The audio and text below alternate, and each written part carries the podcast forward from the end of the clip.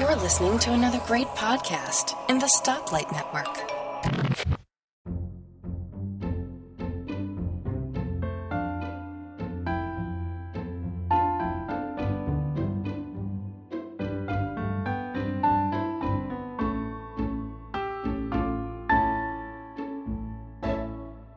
Hi, folks, and welcome to episode 24 of the Let's Talk Photography podcast. I'm your host, Bart Busschots, and joining me today, I have a panel of one, but it's a very good one. So, hi, Antonio. Hey, Bart. Happy Saturday. And the same to you. Actually, uh, in Ireland here, autumn has decided to be summer. It's it's like 20 degrees Celsius today. Really? Yeah. It's weird. We We had didn't that. have a uh, summer. No, we had that uh, a couple days ago. We we were in the uh, in the 80 degree Fahrenheit range. Ah, well, obviously came over this way. Anyway, Yeah. So it's just the two of us today, and what we're going to do is a few episodes back, I had people choose a favorite photograph to talk about, and then after we recorded that, it occurred to me that actually it could be much more fun to pick photographers to talk about because that gives us a little more breath. So I set everyone homework, and you're the only person who took me up on the offer. Um, to choose some photographers to talk about and a mix of ye oldie and more contemporary. So sort of try to get a, a broad range. So, do you want to kick us off with someone a little bit from the past? From the past. Okay. So well, a I- little bit. I mean, yeah. uh, you know, it doesn't have to be like you know eighteen something. It just Why not? It could be. well, you can't go further back than eighteen thirty nine. Well, you could argue that because there are painters who perhaps Oh. used uh, camera obscuras to create their paintings. There was that um, Girl with pearl thought, earring. thought that Vermeer was using a uh, camera obscura or type device to create his paintings because uh, They there depth was of field effects. the depth of field issues. Yeah, so you could sort of argue that there were photographers before photography, but we won't. Uh, and lithography, uh, the, the, the, um, heliographs and stuff where you put Yeah. like a leaf on photosensitive paper. anyway, but okay, we'll go. I mean, I'm. I'm gonna say I'm old school. I just turned. I'm gonna turn 51 this year, so I'm of a generation who learned of the old, older master photographers, and so that's sort of embedded in my blood a little. Mhm. Yeah. So uh, when you asked about which older photographer of an older gen, you know, you know, Yeah. classic photographer, I looked on my my bookcase and I thought, well, who do I have the most books from? And the first one that popped out was Irving Penn. So interesting. yeah, I'm not going to go into his uh, biography because I do not know that. So yeah, we're more interested in his photos. yeah, his photos. But he is a photographer who has done an incredible amount of work and, and variations and work. And uh, he often photographed a lot for Vogue magazine. So he's got a lot of fashion portraits of uh, uh, models and of uh, actors and actresses. And he's also done still life photographs uh, of one of the things I've loved of his work. He's done a whole series of pictures of frozen food. So he's somehow Frozen food. Yeah. So he's removed the food like a bunch of frozen peas or something like that. And he's removed them from the package, but they were still glued together by the ice. And he's taken these portraits of them, portraits of them. I guess that's the wrong word, but still Yeah. lives of these Yeah. of these uh, of these frozen foods, and he's put them together in in you know interesting ways, and they almost look like uh, some sort of abstract painting of this of these things. So he's a very versatile photographer, and I am I don't think he's still alive, but I'm not going to say, see what Wikipedia has to say on the matter. yeah. But um he is he is that kind of versatility is something that I really look uh for in photographers who are my favorite. If I got enough of his books and each one is a different book, one is on his frozen his dead flower. Sorry, we have a little A little New on- York sound. little New York sounds. You're gonna hear that now and then. I can't get rid of that. You need to solve the crime problem. Just for people who are listening, that doesn't mean there's an emergency here, right? We're just I'm just on a road where a lot of ambulances seem to go by. But anyway, so uh, primarily his work is black and white. Uh, I think because he was working in that era, but you know he had the I was just going to say, according to Wikipedia, he was born in 1917 and died in 2009, giving him 92 years, which is a good innings. I think he was pho- photographing for a good part of that time. Um, but his uh, first of all, the, the the the pictures that I'm that popped in my head first was he had done a series of portraits of people and groups of people who he decided to stick into a corner. And by that I Right. mean physically. physically a corner. He created in a studio a sort of a wedge with these two panels. And I think he changed the the angle of the panels, but he created basically this wedge and he would jam his subjects into these corners. And I think the time period he did okay, it's about uh 1948 I think it says where he started this series and they're very simply lit. It looks like one light or a skylight, and they're black and white. And these people are positioned in these corners. And sometimes you see the uh, you only see the corner and the people, and sometimes you actually see the background where the corner was stuck, so you can see some of the supports holding up. One one image that really um, is striking to me is a portrait of uh, uh, Georgia O'Keeffe, and she's in this wedged corner, and you can see on the outside of the frame uh, the struts that are holding up the corners. Yeah. And it's a very, very striking image. Um, and this idea of just putting people into this, you know, very similar location, um, there was something about it that was really compelling to me. Yeah. Have you seen Have you seen these pictures? Uh, yes, I was just going to say. So uh, this is one of those episodes where people should probably pop along to the show notes. They are at let's-talk.ie, and so I'm going to have links in the show notes to these various things you're talking about. So I just found a link for the frozen food. So I'm popping that into my notes to pop up on the show notes, and then there is a link there to an entire page of these portraits. Is the second link under Irving Penn that will be in the show notes. so he's done all these famous people. He's got Truman Capote, uh, the Duchess of Windsor, uh, Spencer Tracy, Salvador Dali, and and and so on and so on. And there's just something about this location that he created, um, that I don't know. It it puts everybody in an equal place, you know. So a picture of the uh, the Duchess of Windsor in the same corner as you know Spencer Tracy, uh, and you can even see that the floor is the same. You could see like the the there's like paint drips or something on the floor, so you know it's kind of in the same place. So he's had all these people in the same place. So the the location sort of withdraws into the background and doesn't become as important. Yeah, Um, Louis Armstrong is in here. Marlene Dietrich. It's, it's quite the ensemble. Yeah, Gypsy Rose Lee. Now this is you know people are like people who are 20 or 30 and we're like who what where well look them up but these Actually, the Salvador Dali one is superb. Although It is, being Salvador is. Dali, the corner has been made quite wide, and he's right and He's he's, quite the presence. spread yeah, quite the presence. Of Yeah. course, with that mustache, how could he not have quite the presence? Yeah, and and the uh, symmetry of of the background is really interesting because you know that stays the same in most of the pictures. It's the what ends up happening is um, if you think about it, the composition is really based uh, not on the way the camera is set in location, but it's how the people are um, posing.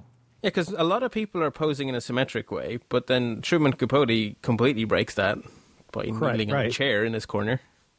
Right. There's there's an image of a violinist, and I'm gonna massacre his name. Uh, Yaska Heifetz. I mean, I know this. I'll. I'll say that's correct. Yeah, and and he's sitting with his legs crossed. He's on a stool, and he's got the bow of the violin, uh, you know, or over his left shoulder. And if you look at it, there's this diagonal line created by the bow and the violin and his and his leg crossed.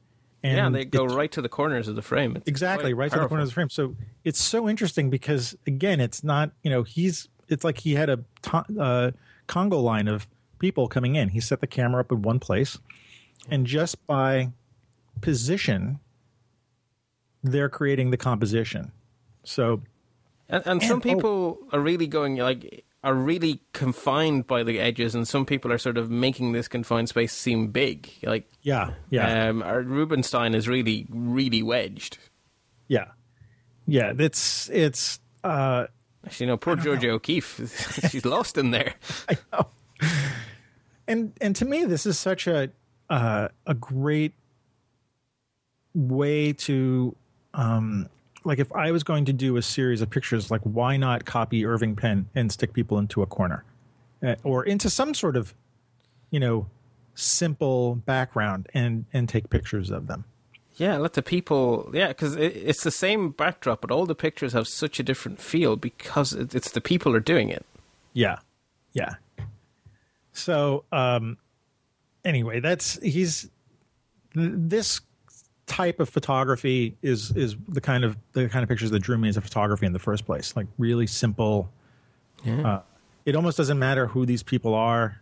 Um, they the, of the time period, their clothing is really interesting, and just the way they're styling.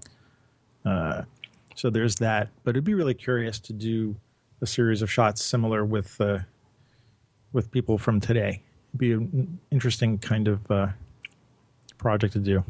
Yeah, fairly. But Penn is so versatile. I mean, the still lifes of the. He also did this great uh, book of still lifes of uh, dead flowers, I believe.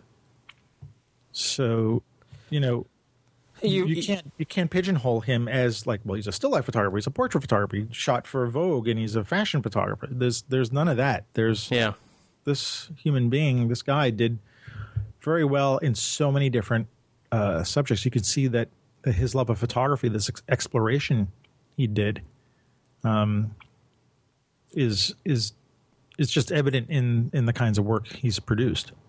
yeah. There's a link in the show notes as well to um, to Vogue, where, where the, it's showing his his pictures for Vogue, and there's some very interesting stuff in there. Um, there's a, a still life of halved fruits all stacked on top of each other, which is rather cool. Mhm. And another one that really catches my eye is I think the title of it is um, Aphrodisiacs Photographed, and it's like an oyster and some sort of bug and some sort of pill and a hundred dollar bill as a still life. It, it's really quite Yeah, yeah. So I mean, another th- another thing that he's done is some of his portraits of uh, mostly it looks like you know he's a portrait of Kennedy, a portrait of Al Pacino, uh, uh, Sophia Loren. You know, so he's he's done the gamut. But there's this one shot, the shot of Al Pacino to me is uh, a very typical way that his lighting worked. And if you look at the shot, um, you can Google it. Let's see if Uh, I can Irving- find this notes. Yeah. So, Al I mean, part of it is the way Al Pacino. Pacino looks. You know, again, he's a famous face, so you know this. But Penn. Let's Yeah. see how we do. Ah, yeah. Oh, that's a very striking. yeah, so what's striking to me about it, first of all, is that uh, it's very stark. So the black and whites, you know, there's no necessarily detail in a lot of uh, Pacino's hair, and he's wearing a black turtleneck or something like that. So there's no detail in that. So it creates these shapes. But to me, what's really intriguing is the lighting. And if you look at it uh, carefully, you can. I mean, you can see the light source in Pacino's eyes, and so there's obviously some big bank of light on our left, camera left, uh, whether it's a window or it's a light source. Uh, we, I don't know. Um, and then the backdrop is uh, a sort of a gradient from light gray to dark gray, going in the opposite direction of the light that's lighting Pacino. So you have this really interesting effect. You have this stark edge created because the the shirt and his hair are black, but the background is light. And then on the opposite side of the picture, where Pacino's face is light, the backdrop is dark.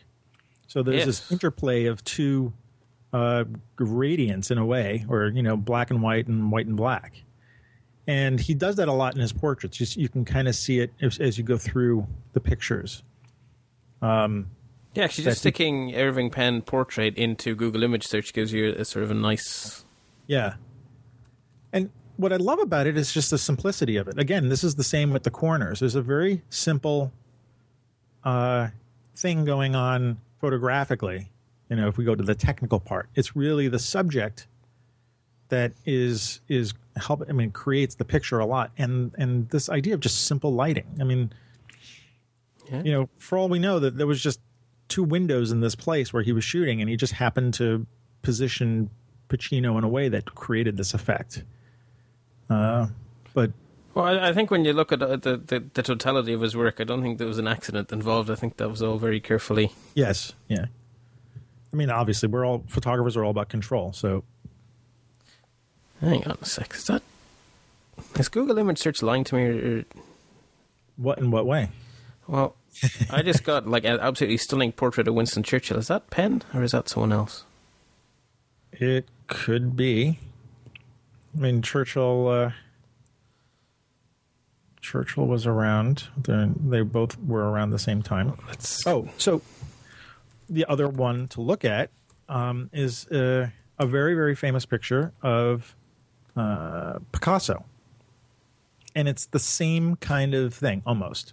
It's Picasso wearing this kind of cowboy hattish, you know, wide brimmed hat, and you just see his eye peeking over a over a dark collar.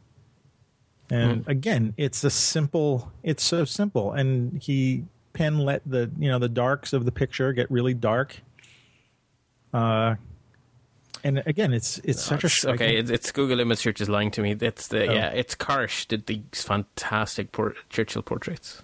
Yeah, well, I'm sure that there's there's uh, you know pi pictures in the style of of Irving Penn, but but look for the portrait of Picasso. That one is Okay, Uh, so Irving Penn, Picasso. Picasso, Oh yeah, and it's such a famous shot of him. it's very enigmatic, Yeah, yeah, which suits the man. yeah. And then I'm actually looking at uh, an homage picture of it, and it doesn't quite work the same. Nice try. Okay, I won't, I won't say the person's name, but Stick that in the show notes. So it's a nice try. Picasso. Sorry, I, I can't. I'm very bad at multitasking. I can't type and talk. Well, I'll, I'll just keep I'll just keep talking then. there we go. Okay, so that's in the show notes for people. we can see where I'm going with this. I mean, this Yeah. is you know this style of photography. it's just so compelling to me. He did a series of portraits of uh, Hell's Angels uh, in the '70s, uh, motorcycle gang. Uh, maybe it wasn't Hell's. Were they Hell's Angels? Hell's Angels. I think so. Yeah. Beautiful, beautiful shots. Again, you know, a modeled backdrop, uh, so it had some texture. Simple Yeah. lighting, one big light, and and the port and the people are what make the picture. So, so he's my he's my uh, old style one, and I think he's one that people should look at uh, in depth uh, because he was so versatile. Uh, I was gonna say, like, you couldn't pigeonhole this guy Yeah, if you- you tried. Not at all. Not at all. And and everything was open for. I mean, like you know, dead flowers and pictures of insects on on on magazine covers. I mean, the, it was just nothing was. He didn't restrict himself. So, yeah. and I also think it's a great opportunity to uh, to try to duplicate his work. It's a very simple thing, and, and you realize how hard it is to do. the Right. it can be really difficult to do, but I find him very inspiring, um, and and worth having a couple of uh, his books on on uh, on a shelf someplace. So I just found a nice link for the Hell's Angels, so we'll pop that in the show notes too. yeah. Sorry, I'm giving a lot to look at, but No, no, uh, that's the point, right? yeah, yeah, This is definitely one for people to visit the show notes. So- Yeah, and and I really encourage the younger audience uh, if they haven't uh, looked at his work to do so. Cool.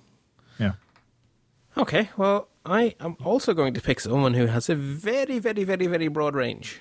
Um, th- this chap was born in the UK, did most of his photography in America, and then went back home to the UK to pop his clogs. Um, one part complete and utter nut job, one part scientist, one part photographer. I am talking about the one and only Eadweard Muybridge.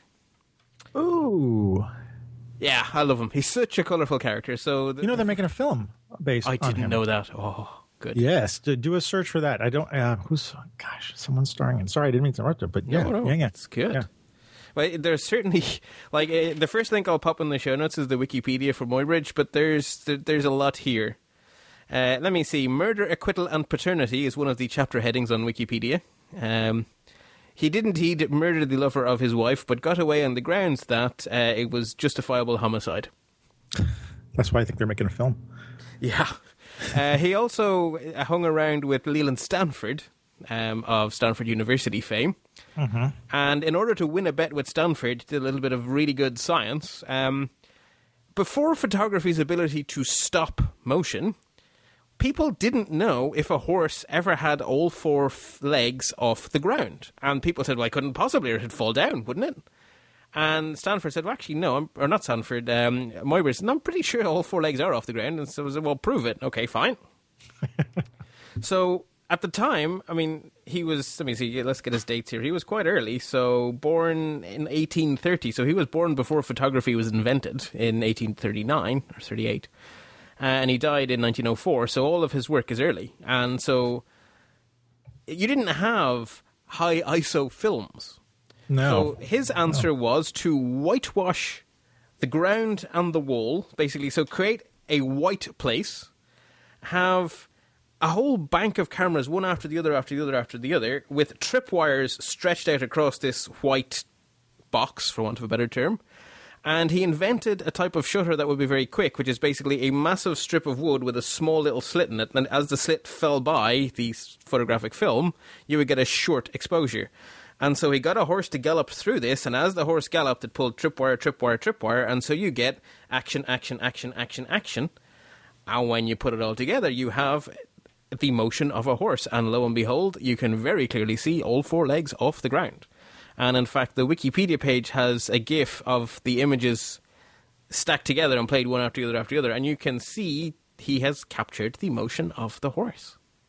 And I You know, believe when he he- won a bet. So When you mentioned that, it sounded like the first thing that popped into my mind was the uh, bullet time photography that they did in The Matrix.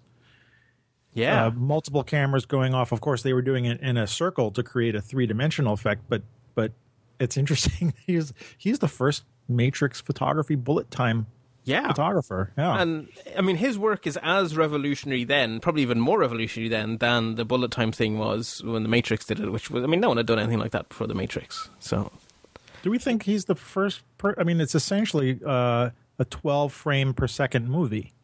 It is, and he also invented a device which you could argue is the first sort of movie device. He called it a oh, he gave it a very silly, well, I won't say silly, a very unusual name, the zoopraxiscope. The what?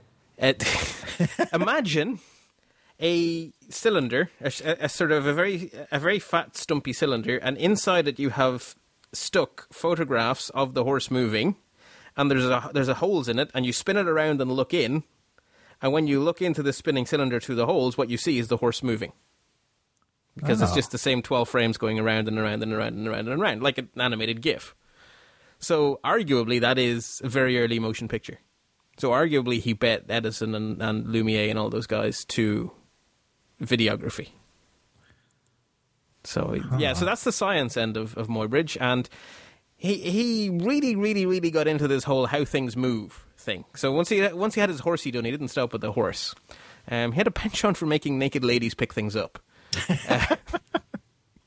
Uh, yeah, but I mean, his, his range was quite large. If you, if you stick Muybridge and motion studies, you will see not just naked ladies, men jumping over men, bison running around the place. His range was quite large. Dancing, it's yeah. He he really got into this whole capturing motion thing. Once he got going, he was he was big on that. Um, The horses were the first, the first uh, thing that he did, though. Yeah. yes, the horses were what got him onto this path. Imagine how excited he was when after he finished that. Yeah.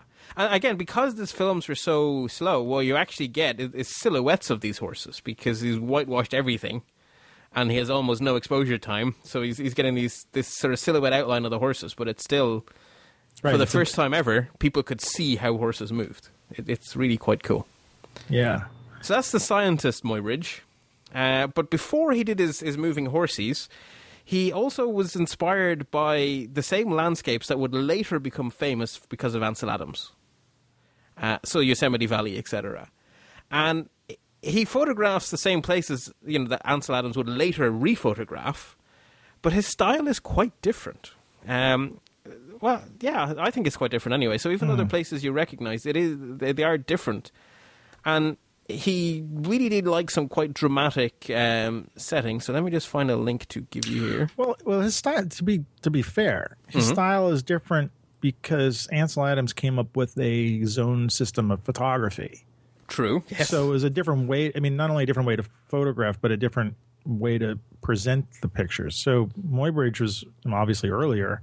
Yeah. So he seemed to be just recording what he saw rather than trying to create something more, which I think Ansel Adams was was doing Yes. in some way. Not saying that No, no, Adams' that- that's- work that's is fair. is is Al- you Also, know- Muybridge was still on glass plates yeah because yeah, he was in the 1860s. yeah. But uh, I mean, I'm looking at the you know the shot of the the the falls, the vernal falls at Yosemite. Yosemite. Sorry. Everyone's been saying that here about OS 10 Yosemite. Oh, I'm gonna. If I can go back into time and strangle somebody who told me that word, I could. I would because this person said I always looked at that word and thought it was Yosemite, and so now I have to really. Think of the Be aware. cartoon character Yosemite Sam, and you won't forget. It doesn't matter. No, it's done. Too late. It's it's been burned in the wrong way. yeah. So anyway, this photo at Vernal Falls at Yosemite, he shot what 1872. It looks like, 1872. Yeah, and it looks like a. f- I mean, it's a long exposure. which it had to be. That wasn't But his he- choice. Yeah, yeah. But and it's very at least the reproduction I'm looking at is very sepia. I don't know if that was the final. I think they were quite sepia, but now I'm just trying to. I have links here because that one is the one that Wikipedia chose to put up. Probably because I'm not sure why they chose that one because I don't think it's anywhere near his best work. No, it's it's a, maybe it's the one that's just available. Uh, Well, see, okay, so I'm going to pop a link here into the Skype chat, and I will also pop it into the show notes to MoMA, who have some of his stuff on file. But I think the the MoMA one there that I've just popped in is an infinitely better photograph than the one they chose on Wikipedia. it's a little tilted. Sorry. I I apologize. I'm It- sorry. you're That's right, just being- Being Well, the, you know, The foreground doesn't look tilted, but the background looks off. it, there's something about it. It looks like the that looks like the angle is off a little bit. And unfortunately, that's the first thing I saw. I mean, not to no, not to diminish the historicness of that and, and whatnot, but for some reason with things like landscapes, unless you are really deliberately going to do something with the horizon, it it can if it's just a little bit off. I'll tell you what. kind of let, let's try another one on for size. Yeah. Let's, let's just Well, try this one. It's a I- it's a wonderful picture. I, I've got a sh- well, let's see, I have a shot like that, but so the the last one I- is Well, I think the- the, one I've just popped in. So that'll be the next one in the in the show notes with the two mountains sort of paralleling the valley with the water. Although again, arguably, it is a bit off level. I'm starting to wonder if he had one leg shorter than the other. I yeah, well, you know what? It would be a hard thing for them to fix because you'd have to. I mean, unless you're looking through the I suppose when you're framing it, you can just Framing it. a bit crooked. Yeah, but again, it's a wow. It's a really interesting image from that time. It looks like there's just all this haze, and I got to wonder if that's just the way it was processed, or there was all this haze. But well, he's before panchromatic film, yeah, so so those, There's a lot of the blue just of- went. yeah, a lot of the faults of, of the films create that look. You know, today we have filters for that on our on our Instagram. To, which- to intentionally, yeah, break things. Yeah, but nothing can match nothing can match something like this where the limits of the technology at the time helped create these looks that um I don't know, they add something more to the image than if it was just done, you know, perfectly. And I'm not saying there's something imperfect about this, but we just know that you're right because the panchromatic films were probably, you know, not not as sensitive to blue light. Well, no, the problem is they were too sensitive to blue. Was sensitive. the issue they Too had sensitive. the early landscapes. Thank you for that. So yeah, you never really had skies. That's why the skies are white. Yeah. Yeah. They always look like they're cloudy. Right, and it was probably a glorious day, but Yeah, the blue was yeah. just poof, gone. Yeah. And and you know the mere act the the fact that the uh, films were so slow caused them to make these long exposures. So the details in the water are smoothed out and and just added sort of dreaminess to the picture. And the waterfalls are always very ghostly as well because of that. Mm-hmm, And of course, Yosemite Valley is full of those. Yeah. You know, it's there's some way that if I could get back to that those kind of looks without having to use filters. I mean, to, to me, the filters are with modern photography techniques and Lightroom and Instagram and whatever. It's just a predict. They're, they're they're too predictable, and they're based on someone else's idea of what an old style photograph would look like. And I would love to get back to these times where. You know, Well, if you bring along a tent and some chemicals and a lot of patience. yeah, well, there's a wet plate. You know, there's a whole uh, Yeah. resurgence of wet plate photography. I was at, uh, I think I mentioned it maybe the last show that it was at a uh, Jazz Age festival on an island in off of in New York Harbor. I can't remember if I mentioned that here. No, that sounds interesting. Oh. I didn't know. Well, it was a it was a festival called the Jazz Age Fest, and you know everybody goes dressed like the twenties. And well, have- since dry plate wasn't invented till 1871, the chances are very high that Muybridge here is using wet plate, which means you have to develop in the field. Right, right. And they had these wet plate. You could do. Uh, they had wet plate portraits being made there, tin types. Oh, cool. Well, tintype Which- is different again. Yeah, but it's still a wet plate. Well, that's true. It's still one of these. Yeah, you got to develop them as you do. You got to develop it while you're there. But the fact is that the developing is is you know it, between each picture, each portrait session, each picture looks different because of the the inconsistencies in the development. I mean, as much as they can be consistent, there are inconsistencies, and so every picture looks different. So Yeah. you can't Uh, predict those kind of things. But anyway, Uh, Something else to mention if you're Googling for Muybridge's work, a lot of his landscapes are done under a pseudonym of Helios. really, why? Not quite sure why, but it was a bit odd. Um, Maybe he just wanted to keep his uh, scientific um, world separate from his artistic world. I don't know.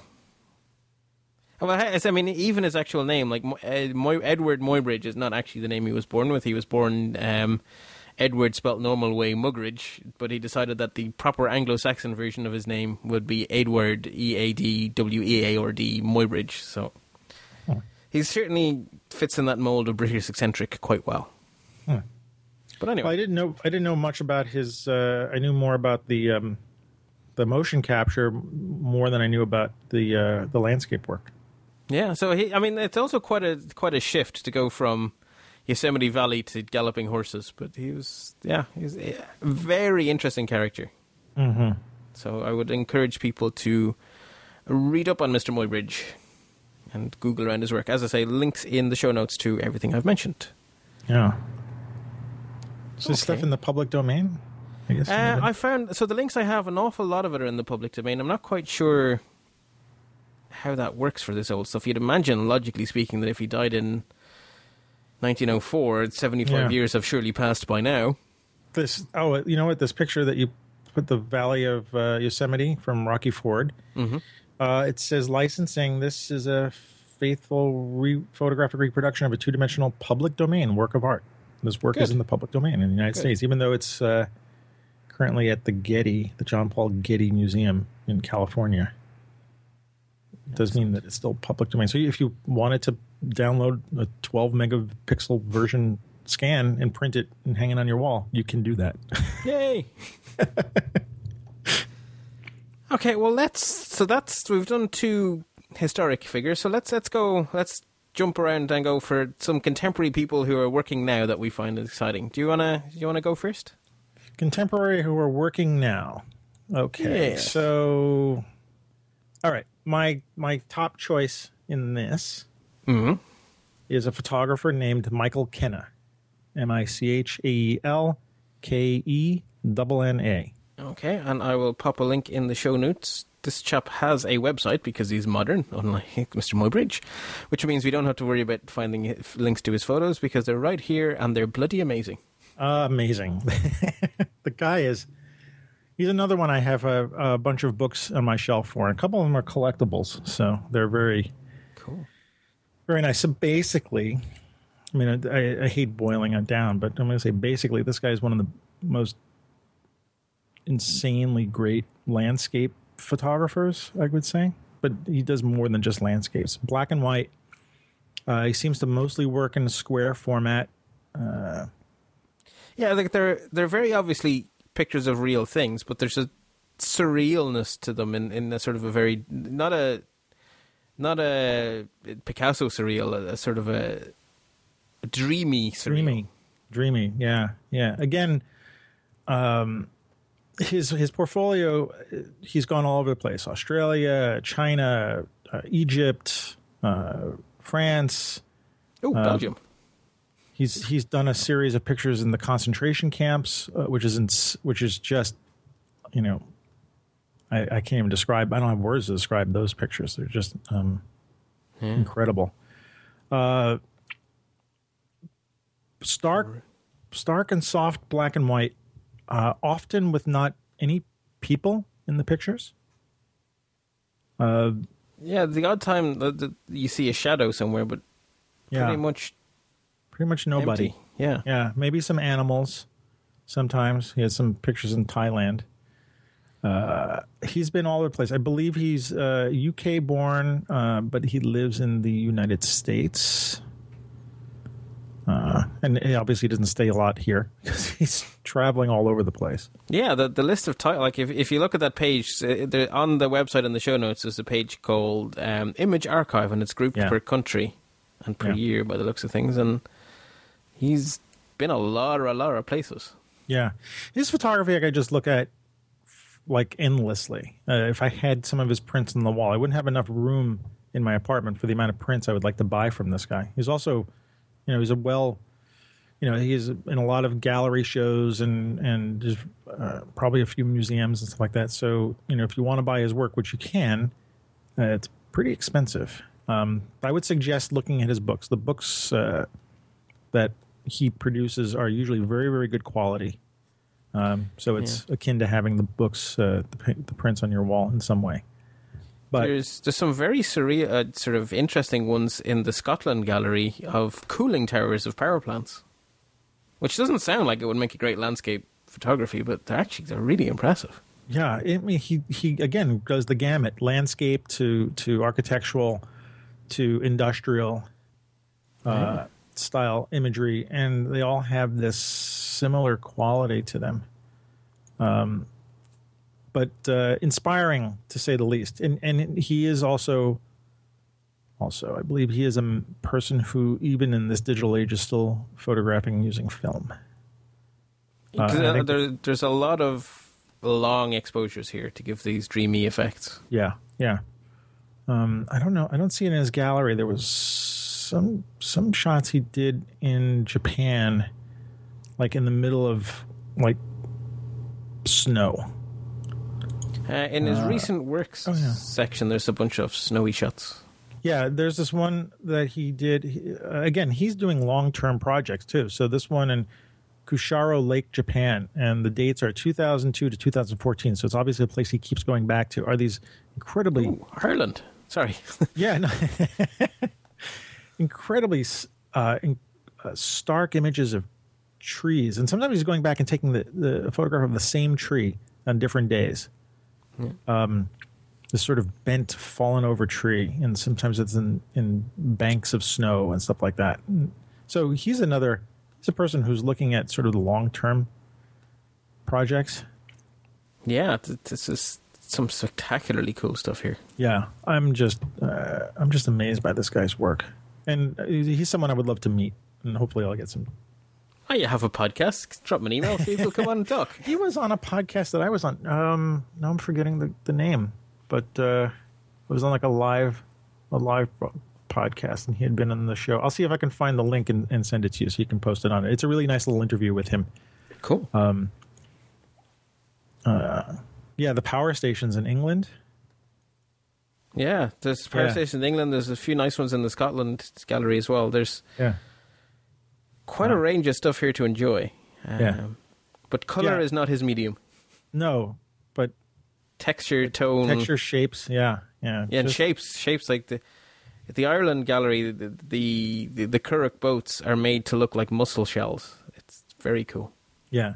And again, that's this is someone who's I mean, who's not afraid of letting shadows go dark. And uh you know, you I, can I'd see go further. I'd say not only is he not afraid of it, he uses it to its Uses it, superb effect. Well, this is sort of my argument not an argument, but in a way of like going against the HDR world. I mean, there's nothing wrong with it, although I do have a problem with people who've gone to extremes.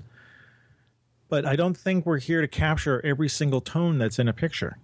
Uh, and this idea that we have to like, you know, you got to have detail in the shadows and you have to have detail in the highlights. And I could say, don't get obsessed by that kind of stuff because if you look at work like the two people I've pointed out to you, there's there's often a lot of um, probably more you know letting the shadows go heavy and you know still keeping some information in the highlights because we don't want to go too far with that. But yeah, but you're you're you're you're subtracting detail to add sort of I don't know to focus on the shapes or something. It's... Yeah, yeah, you, are doing that, and people would say, well, then that's you know what about with color? And I think you can make the same argument with color. I I've been shooting a lot where I've been underexposing and letting the shadows go black, and they're, they're just as dramatic and nice to let that do that in color as well.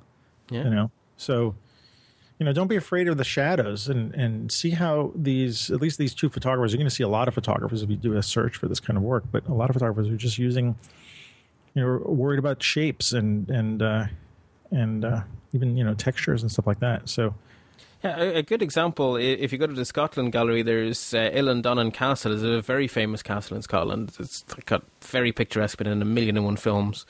But he shoots it by letting the castle on the bridge that connects it to the mainland go black, mm-hmm. and everything else isn't. And so you get this silhouette in the middle of the field. Mm-hmm. it's not a silhouette on the horizon; it's a silhouette in the middle. Um, it it really highlights the shape of yeah yeah very cool. See, it's a very unusual effect. I'm, I'm, presuming the distant haze allowed that to happen. Yeah, I would love to see how he uh, how he prints these too. Because uh, there may all... be some trickery involved here to get this particular effect, but it's very bizarre to have a, a silhouette in the middle of the field. Yeah, wasn't photography pretty much all about chick- trickery? Absolutely, in yes. some sense. Especially this we, kind of photography, right? Yeah, when you drag exposures, even you know, you let the water, like in the Muybridge pictures. I mean, even though those were the way he had to photograph them, it is a sense of not being reality. You're you're tricking the eye in some way. But I highly, highly recommend spending an afternoon looking at his website. I could very easily get lost in here for quite some time. Yeah, yeah, inspirational to say the least. Uh, again, to me, the uh, connection with like someone like Irving Penn is the photography looks very simple, hmm. But it's not. Yes. There's a, there's a complexity to this that uh, I don't know is, escapes me, and I would love to be able to duplicate some of his work just because. If you do something really, really well, you make it look easy. Yeah, yeah. That's it isn't, but you make it look that way. Yeah, and so, so he's he's contemporary. He's still he's still out there making pictures, and uh, yeah, yeah. Okay, well, for my recent photographer, I decided I would go onto my Flickr stream and pick one of my favorites from my Flickr stream. So, who people I follow on Flickr. And so, basically, it's the Flickr user with the username 2c dot dot. So, link will be in the show notes so you don't have to go hunting. Uh, Irish photographer who shares my love of railways and my love of landscapes. Um, he actually shares a lot of the things I like. Um, he has a very strange mix, actually, of color, monochrome, and sort of faded color effects. Um, so uh, for a start, I guess if you just go to his Flickr stream and browse, you're going to find a very large range of stuff. You know, a lot of it in Ireland, some of it in the UK, British Isles mostly. Um, Post a link in the chat so I can see. Oh, because I'm seeing this for the first time. I was going to say, yeah, I've put it. I have it in my show notes, but you can't see my show notes. I can't see your show notes. I'm looking at a blank screen. There we go. There we go. Ooh, let's see. So I'm going to particularly pick. So I sort of I came across this guy because railways are my thing, and I was working on a little project for myself uh, about um, the history, uh, sort of places.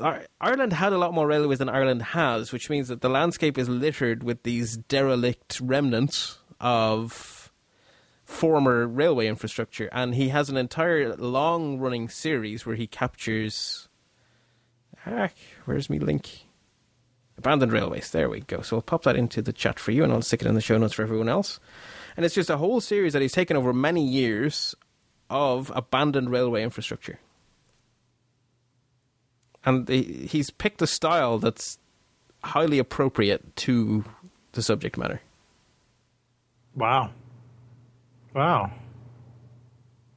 Really, this stuff is. This stuff is all taken. Yeah, none of this is vintage photography, right? This stuff is all taken in the last ten years or so. But it doesn't look like it. It looks like Muybridge could have taken it.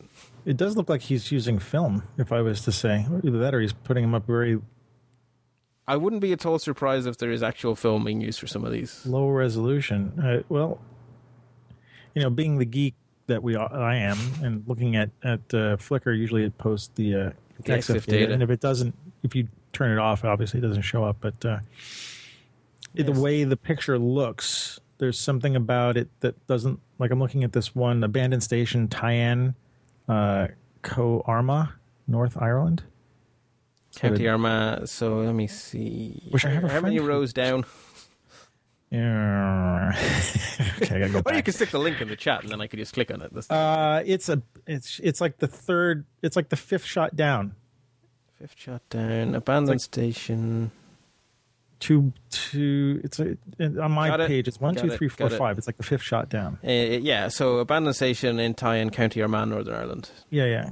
And it's obviously Flickr has blown it up a lot because uh, he put a low res shot on Flickr uh, to begin with. So Flickr's new style of you know varying up the. Uh, Yeah, so that's taken in 1998, according to Yeah. Flickr. So it looks it looks filmic, and if it's 1998, then it's there's probably More likely to be, isn't it? Yeah. Like, yeah. But uh, wow, yeah. I mean It's a that. very interesting collection. Yeah. Yeah, that would be. Sorry, don't So, go. are these do these structures still have they knocked them down? You know, or is there still a lot of most of them will still be most of them will still be as you see them. Uh, it is Ireland, as I say, we have about a third of our railways left, and we lost two thirds of them at least. Right. And you generally can wander around the landscape and just find these things. Sometimes they're converted into modern houses. Sometimes they're just left. You know, they lifted up the tracks, and Wow, this is an incredible gallery. It, it is a very impressive gallery. Um, another thing I, I like ab- ab- about this chap's photography is he's in the same basic region of Ireland as me. He's in the Leinster area, which means that it happens on occasion that myself and himself find ourselves taking pictures of the same thing. And I always love the fact that two different photographers with their feet, you know, inches apart can come out with very different photographs. So, um, one of my favorite places is uh, Rathcoffey Castle. I think I picked as one of my photographs last time, so I'll stick his take on it into the Skype chat for you, and it's in the show notes for everyone else. And then I have, you know, I have my own take of the same landscape, but it's a very, very, very different style to the same, Hmm. mu- you know, the same input. Oh, I think I'm, I remember this picture of yours. In fact, we even had very similar weather. We both had dramatic skies. He went, you know, I had deep blue skies with clouds. He went for monochrome, turned those blues pitch inky black, and I went for let's go for blue to the power of 11. You also look like you both used a very similar lens. At least Yeah. the, the angle of view looks uh, quite this, quite similar. It's yeah, we really both chose interesting. two thirds sky, one third land, castle Yeah. silhouetted on the horizon. But I went for there are colours here like you wouldn't believe, and he went for Yeah. there is drama here like you wouldn't believe. yeah, And you know, I I obviously like my own photograph, but I think his photograph has an amazing drama to it. and you guys were definitely in the same place. I'd say we were like five within feet like apart or something yeah, like. because I could just see the there's a slight difference in the perspective of the tree in the background against the whatever that structure is, and his is off to the right a little, and yours is off to the left. So you must have been Yeah, there's a subtle. But I think we were, you know, I know we're on the same road because you can't get any closer to the castle than Uh-huh, that. So uh-huh. there's a road there, and we were on the same road. I'm sure we were within shouting distance of each other if we had been there at the same. so you, you have not met this person yet. I have no, I've never met this person. Um, Wow. But I regularly, you know, I, I he's one of my regular Flickr contacts, and I, Mm-hmm. you know, I follow his work, he follows mine. Uh, there was a book released recently on Irish railway history, and both of us, both of our photos were chosen, but very different photos. Hmm. So yeah, so it's it's kind of interesting to see to see your, you know, what I consider to be my my turf, my patch from someone Mhm. else's point of view. So that's Oh. another reason I love his, his work. Um, There's a there's a picture of his on when I, you go to his Flickr stream, mm, and it's like one, two, three, four, five, six rows down. It's uh, a shot of a some sort of rail car coming into a yard in a like a not a yard but like a structure and it's got two portholes it looks like eyes it's right next to a, a, a shot of a yellow Ah, train yes, car. yes. That's that's the the back end of a steam train. Yeah, with it's the back end of a steam train Yeah. it there's something about that picture that's really striking to me and it's and it's because of the facial like yeah, structure like of the of the car itself the two things look like looking like eyes it looks like it's coming into a cave yeah. That's a that's a wonderful picture. All right, I'm going to put this guy on my list of people to follow. Yeah, and see, one of the things that strikes me is like, uh, you know, some people are very good at black and white, and some people are very good at color. But this chap, when he uses color, he can do amazing things with it. There's one there, a little bit further down on the page, of a modern rail car in the setting sun With the rainbows. two rainbows? rainbows. Yeah, Yes, I mean that is the inverse of black and white, if ever there was an inverse of black and Right. white. Yeah, that shot would not work in black and white. I don't think. Yeah. Yeah, you know, and it, it, like like me, he also is. I, I'm I, you know, I like trains, but I, I much prefer pictures of sort of railways rather than just trains. And mm-hmm. he shares that view of you can have the train be tiny and see it in context. It doesn't have to be all about the train. yeah. So This a- this this guy goes all across the board. I mean, he does a lot of industrial stuff too. Yes. There's airplanes, there's landscapes, there's cityscapes. Um, he's managed to get himself access actually so, to some interesting skyscrapers in Dublin. So there's some interesting aerial views of Dublin City as well. Mhm. He is. What are these? Are shots of film? I'm looking at from 1984. It looks like he's got these scans of film too, where he's showing all the sprocket holes and stuff. Yeah. It's interesting. It seems like I, oh, I'd love to go and see some of these structures myself. Yeah, Yeah, no, he certainly has a good knowledge of where the history is hidden in Ireland. He's, he's, he's found all the cool places. He's got this one image of the invasion of Ireland begins, of Dublin begins, and it's these UFOs flying over the city. Yeah, no, also not afraid of a bit of Photoshop. Yes. So as I, Oh, I, I, I, he's one of my absolute favorite Flickr people to follow because I never know what I'm going to see next. Wow. He's got this uh, on the second page at the bottom uh, Ribblehead Viaduct, Yorkshire, England. That's That- an amazing picture. That is one of the most famous places in rail in, in England in terms of railway, and his take on it is like nothing else I've ever seen. That is okay. So that is an impressive picture. There is so much with the with the beams of light from the sun that's creeped through the dark clouds, and there's this sense of like dark and light and dark and light in this picture. That's amazing. If you were to Google for Ribblehead Viaduct, you'd find lots and lots of pictures, mm-hmm. but mo- almost all of them will have a train or something. He's able to take that picture with just just the viaduct, and it Yeah, works yeah. superbly. Yeah. I'll, I'll actually stick that straight into the show notes for people. Save them having to go hunting, if I can spell Ribblehead. So again, if he's using film, and you know, if he's listening to the show, I really love your work, and I don't care how you make the pictures; they're just great. But you know, if this was a a, black and white negative, there's a lot of work you have to do on on an image like this to get these kind of tones. It's you know, generally it's not straight out of the camera that you get stuff like this. It's Right, because those those blacks in that sky, exactly, yeah, the, the, yeah, the, there was processing of some sort, be it physical or digital, but there was there was work went into giving that very very dramatic effect. Right. And it, you know, to me, that never, it doesn't matter so much. It's, it's like people say, oh, you should do stuff straight from the camera and it's not good. It's like, no, no. You know, the idea sometimes with photography is what are the feelings that you get when you create a picture? This picture has feeling. Yes. Um, You know, it may, you know, in the sense that it's black and white, it's not an accurate, accurate, accurate representation of the place, obviously. So that's number one. So the black and white is giving you a feeling built in. But, um, you know, don't be afraid to work on your picture to create the feeling that you want to get. And this guy is certainly doing that one way or the other. Yeah. Um, It's actually I'll dig up another example. A lot of his steam photography has a style that is it is color, but it's not fully color. Um, let me just give you a link here. I'll pop it into the show notes.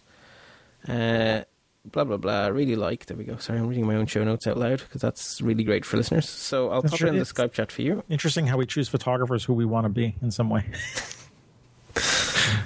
Maybe That's not true. be, but you know, like emulate and stuff like that. Um, I could see why you like his work too. Yes, and likewise with the people you picked. Yeah. So there, there's two examples of that sort of a. They're color pictures, but they're not. Excuse me. Excuse you. was a sneeze. Jesus, bless you. Sorry. I didn't have enough time to hit the mute button. Um, so you know they're they're color, but they're not full color. They're muted. Yeah. Yeah. and that works so well with a, an old steam train that's restored and running in the modern day. yeah. It seems appropriate. It's interesting that steam engine is pulling modern cars. Yeah, because you're not allowed to pull the old ones because they kill people. Really? Well, the old ones are matchwood. Like if- if you see pictures of old railway disasters, the first three carriages just disintegrate into a, Oh. into matchwood. Like so, yeah. So, So, yeah. You, you, they're from the 1960s, mind. They're they're not as modern as they look, but yeah, you're not allowed to pull anything older than that on a real railway anymore. So that in itself is really interesting. That's so funny. Yeah, yeah, the steam engines themselves are like from the 1800s, and they're fine and they're perfectly safe. But the carriages from back then are death traps. And they use the same gauge of track, I guess. They- They've been using it for. Ah, Irish gauge. Ireland is special. We don't Oh, use the same it? gauge as everyone else. We use five foot three. Everyone else is four foot eight and a half inches. Ah. And the reason it's five foot three, it's I love this. This is so Irish. So there was a railway company building a railway line north from Dublin, and a separate company building south from Belfast. And Mm-hmm. eventually, someone said, "Well, maybe we should actually link the two largest cities on the island together." And the, the guys from Belfast were building on one gauge, and the guys from Dublin were building on another, and neither of them wanted to change. So the British came in and had uh, arbitration, and basically went, right, what's your gauge, what's your gauge, add them up, divide by two. Both of you are now building to the average of your two gauges.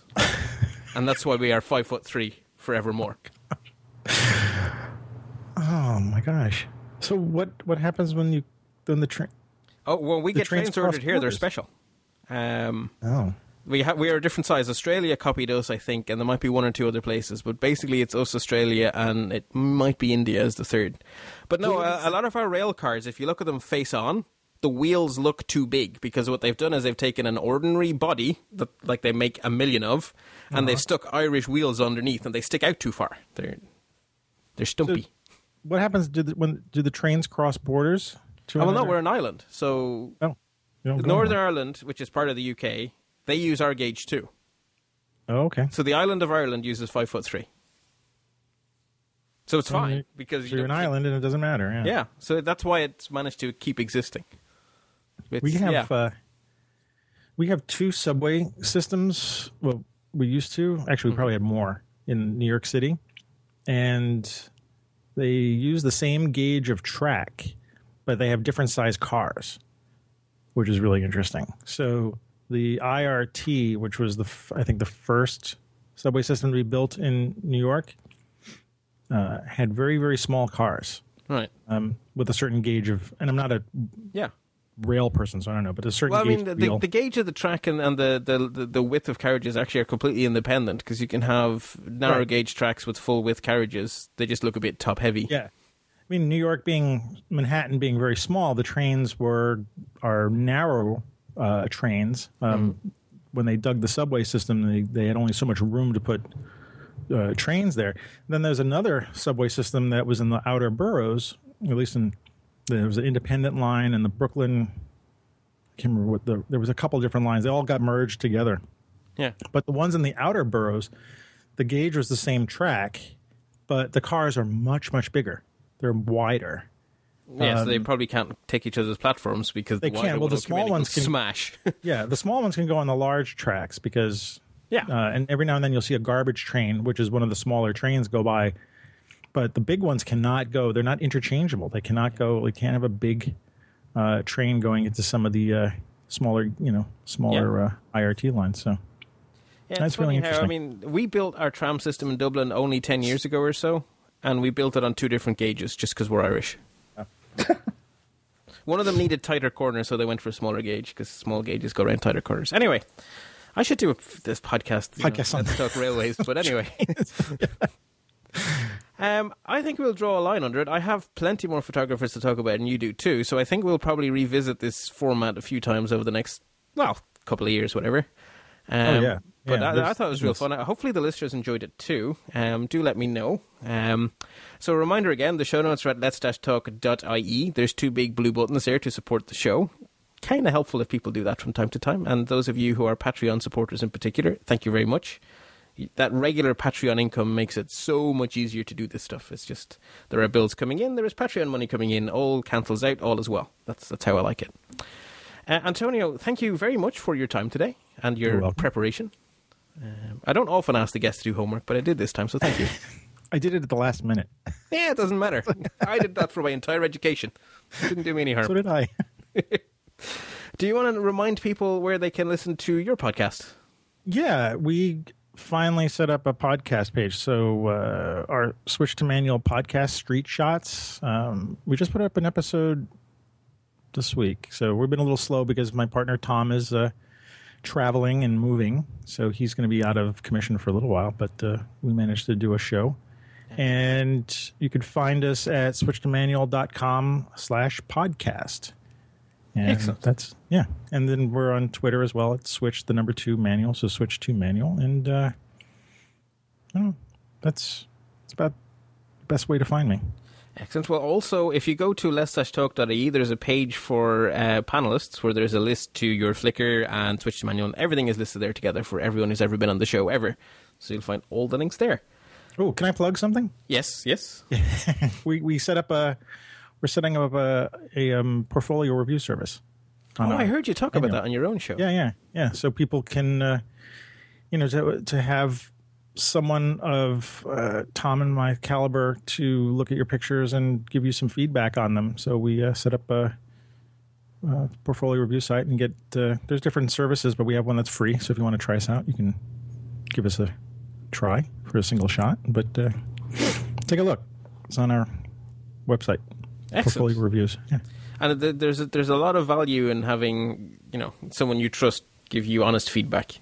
So yeah having a definitely having i mean i used the, the service of a friend of mine who's a photo editor so it's nice to have that kind of look and people who can start seeing patterns in your pictures and stuff like that so because it's very easy to tell yourself you're brilliant. It's, it's it's much more realistic to ask other people what you actually are. yeah well we're, we're out to do critiques and, and give uh, good feedback and not you know Yeah, honest feedback. bury people in the ground and stuff like that but uh, you know people who want to take up our services they it's because they want to know what's working and what's not working in their photography so give us a look Excellent.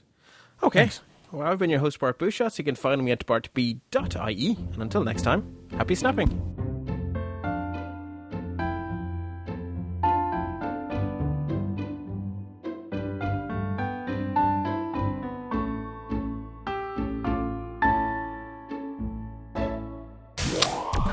Listening to another great podcast in the Stoplight Network. Hey Siri, I'm looking for a new podcast. How about three geeky ladies?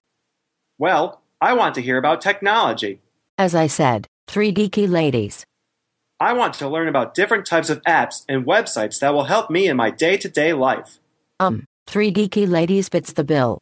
A podcast that talks about new releases in Apple like iCloud, Photos, new iPhones, and iPads. Oh, and El Capitan is coming out soon, right? As I've been saying, three geeky ladies is what you want. Say, what about the Three Geeky Ladies podcast? That looks like exactly what I want. Thanks, Siri. Wow, three geeky ladies, a technology podcast from a female perspective. Find it on the Stoplight Network.